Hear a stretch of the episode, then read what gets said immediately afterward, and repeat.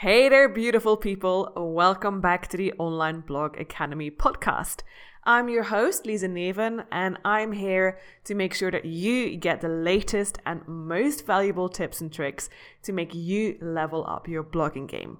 If you haven't already, please hit that subscribe button so you won't miss out on any of our fantastic episodes. Now, have you ever found yourself working tirelessly on your blog, like creating amazing content, but still struggling to improve your S E O performance? Let me tell you, I, I've been there. It's not fun. It's like throwing a fabulous party, but no one really knows the address, so no one shows up. But fear not, my fellow bloggers. Today I will be sharing my personal experience, how I dramatically improved my S E O by optimizing my blog's internal linking structure. Trust me, this one is a game changer. And by the end of the episode, you'll be itching to transform your blog's S E O as well. So if you want to see your blog's organic traffic skyrocket and climb up those search engine rankings, please stick around. And hey, if you love what you hear, don't forget to subscribe to the podcast so you can stay ahead of the curve. This is the Online Blog Academy podcast. We are a weekly podcast to help entrepreneurs, bloggers, and creators smash their online business goals. Whether you need help with marketing or S E O or crafting content that converts, or maybe even just earning money off your project or website, well, this podcast is for you. Tune in, sit back, and don't forget to subscribe.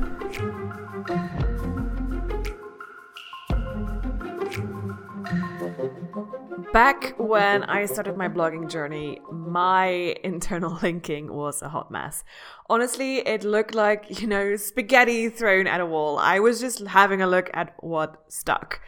And you know what? I had no idea how crucial internal linking was for S E O. Well, I did, but I kind of forgot. More about this later. So I basically kept creating content, blissfully unaware of the goldmine that I was actually sitting on. And then finally, this, this light bulb switched on and I realized how important internal linking actually is.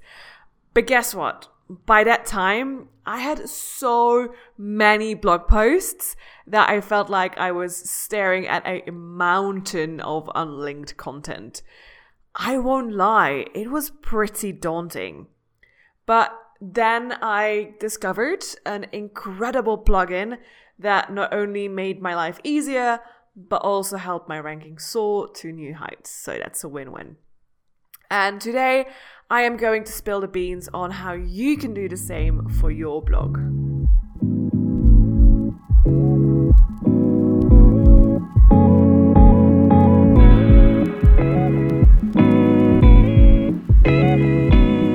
Alright folks, let's dive into the nitty-gritty of internal linking. You see, even when we bloggers pour our hearts and souls into creating high-quality content, we sometimes find ourselves stuck in the big, massive S E O swamp. And you know what? I've been there myself. Oh my god, I have made so many mistakes, but because I made the mistakes, I can now help you avoid those mistakes. Now, you could be wondering, Lisa, you used to work in S E O. You used to be a digital marketing marketing executive. How did you forget something as crucial as internal linking? Well, let me tell you, when you're an expert, when you when you have been at something for a long time, it is so easy to overlook the small stuff. And it is something that you will notice yourself. Like if you become an expert in something, then it could be that because you are looking at the bigger picture that you forgot that, that, that you forget the small picture. So last year, one of my New Year's resolutions was to watch at least two hours of course content a week. And guess what? One of the first courses I took was a primer for new bloggers. And when they started talking about the importance of internal linking, I swear I could have banged my head against a wall. How could I have forgotten something so basic? So once I recovered from my internal linking amnesia, I rolled up my sleeves and started making changes to my blog. And let me tell you, one of the first articles I manually linked, again, I had so many articles, so I started doing them manually. And one of the first articles I linked was about Baalbek in Lebanon, which is like a, a massive, uh, massive ruins of a temple I would highly recommend visiting. Um, and basically, I started internal linking that post, and suddenly it started climbing up the rankings. This was a post that literally was not ranking, they had no visitors, and now it is, you know, a top twenty performing post on my blog. And, you know, this manual or, or this internal linking meant that it was like I had strapped a jetpack onto this blog post, and after a few weeks, I just, I, I saw people Uh, visiting the blog post, people booking tours through the blog post. And I just I just couldn't believe how overlooking something as simple as internal linking had helped me back for so long.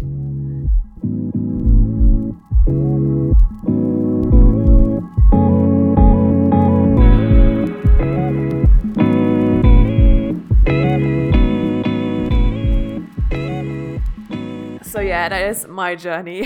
So now that you have had a taste of my very uh, stupid failing journey of internal linking, let's get down to business and talk about how you can create po- powerful internal linking structures for your blog.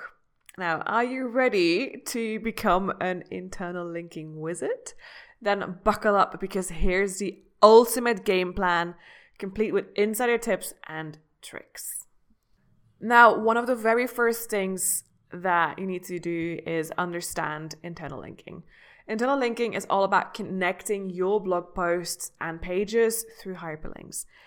And sure, readers might click on it, but one of the most important things is actually to help search engines understand your content better, um, and understand how your content is, is connected, and understand that you are an authority on a certain subject.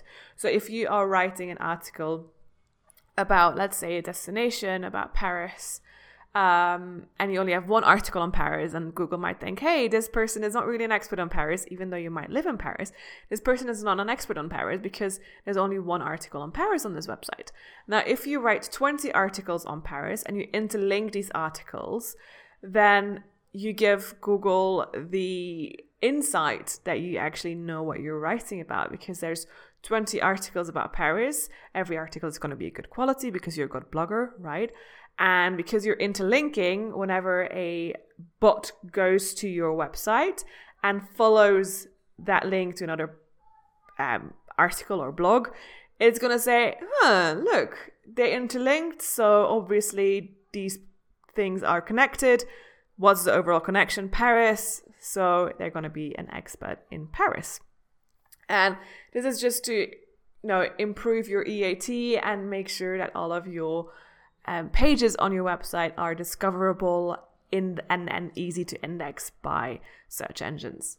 Sorry if that was a bit rambly, but basically how I imagine it is that whenever a bot comes onto your website, it crawls your whole page, and whenever it sees a link that is do follow, so in, in not no follow, but do follow, it kind of splits in two, and one part goes through the rest of the page until it sees another link and splits in two, and uh, the other part just follows a link to the other page where it looks through the complete um, web page, and whenever it uh, sees a link, it splits in two, whatever, just so that it can have a look at the website, index, et cetera. So that is why it is important to interlink, because um, whenever a, a crawler, whether it's Google or Bing or whatever, sees that link, it will follow it as long as it's do follow and index that page. My next tip is to make cornerstone content. Now, cornerstone content is literally a page or a blog post where you give someone the download, like literally everything there is to know about one specific topic. Uh, what you want to do is you want to look at your blog, have a look at, is there a topic? Is there a destination? Is there a theme that I have a lot, like a lot of content about?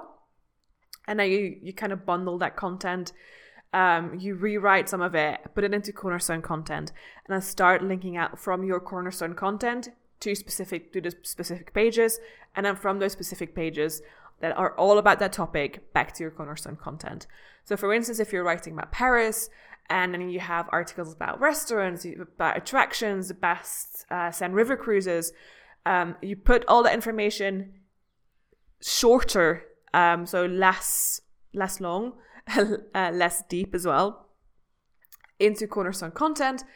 And then when you have your, your paragraph or a little piece about the best restaurants in Paris, you link back to the to your large blog post about the best restaurants in Paris. Same for hotels, same for river cruises and whatever not. And then you also go and interlink uh, from hotels, restaurants, river cruises to each other, and then back to the cornerstone content. It's like a, you're you're basically making a massive spider's web. Next up is strategic linking. Um, I would say that it's important to choose the right anchor text and to also maintain a healthy balance of internal and external link links and to avoid over-optimization.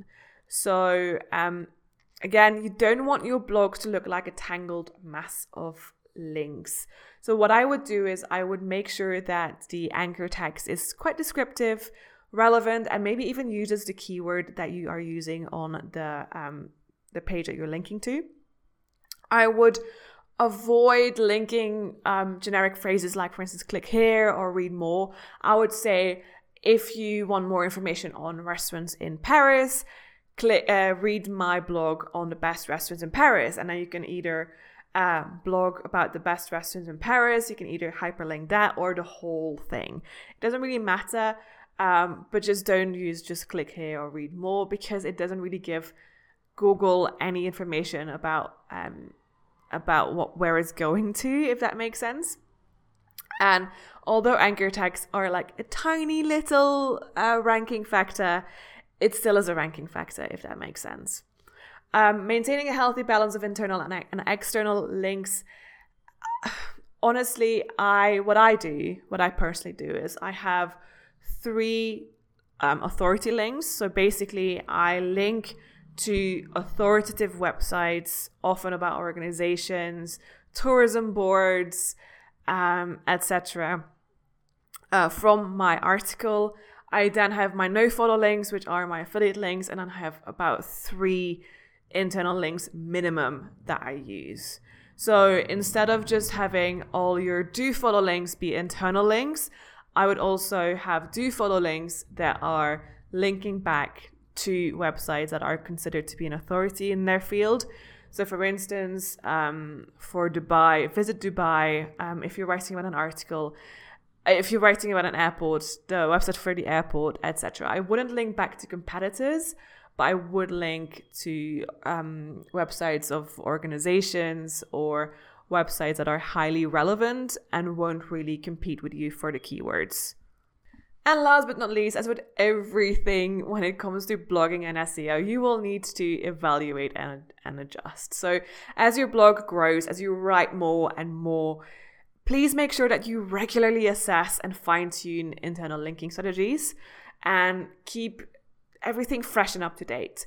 Now, you can perform a regular content audit, uh, and this will identify gaps in internal linking and opportunities for improvement. And I've got a really great plugin for this that basically tells you how many internal links are linking to your article and how many internal links are linking from your article. Uh, but I will talk about this uh, particular plugin later. And what I would also do is I would have a look at my content, see where I can make new cornerstone content, or where I've written new content that needs to be added to cornerstone content. Because cornerstone content is incredibly important for internal linking. I cannot stress this enough.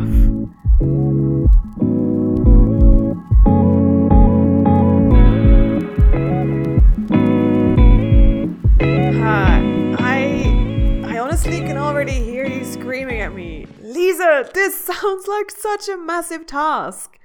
And yeah, I I know what you mean, but let me share you a little joke, and it's so stupid, but it does keep me going when the going gets tough. And it is, how do you eat an elephant? One bite at a time. So just try and set yourself a goal of optimizing or internally linking X amount of blogs every single day. And then after a month, two months, three months, four months, a year, whatever, you will have done all of your blogs. Okay, but um, didn't I uh, say there was a plugin that could help you? Yes. This plugin is called Internal Link Juicer. It is completely free, and it is a total lifesaver that allows you to set unique keywords for each blog post. Now, what it does is a plugin scans your entire blog and then automatically inserts internal links whenever it finds those designated keywords.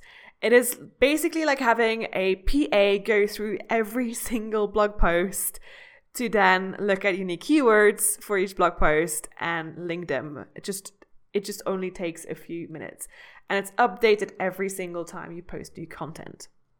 Now, one of the tips I would give, because I made this mistake at the start when using this plugin, is that you need to use unique keywords. So if you have content about Dubai or Paris, you can't really um, use a keyword Paris or Dubai for every single blog post, uh, because if you do that, uh, only the very first blog post or the oldest blog post where you've added this keyword um, to will be tagged in Internal Link Juicer.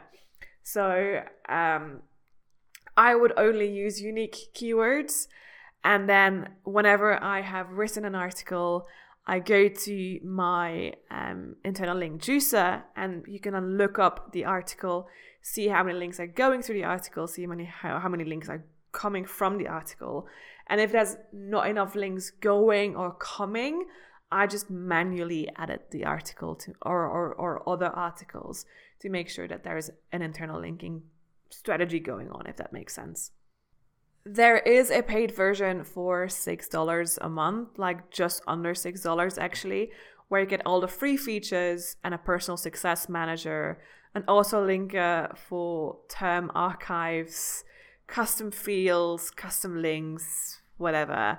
But to be fair, I kind of find that the free plan is good enough, and that ninety-nine percent of bloggers are, will be helped with the free plan.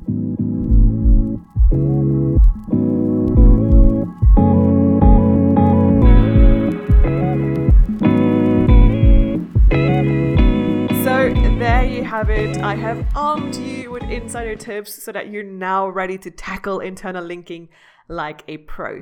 Remember though, we eat the elephant bite by bite. If you are overwhelmed, if you have lots of articles to do, just do a couple a day, maybe a few a week, and at the end of the quarter, the month, the year, two years maybe, you will have a perfectly interlinked website. All right, my lovies, let's wrap up this S E O party with a quick recap of what we've covered today. So we've talked about the importance of a strong internal linking structure for boosting your blog's S E O performance, and the steps that you can take to create a good internal link structure include understanding internal linking and the role in S E O, creating that valuable, relevant content, especially in the form of cornerstone content, uh, strategic linking with the right anchor text, and then a balance of internal and external links. With external links as well, I would recommend having, you know, your external links that are your affiliate links, but also authority links. and then evaluating and adjusting your strategy as your blog grows.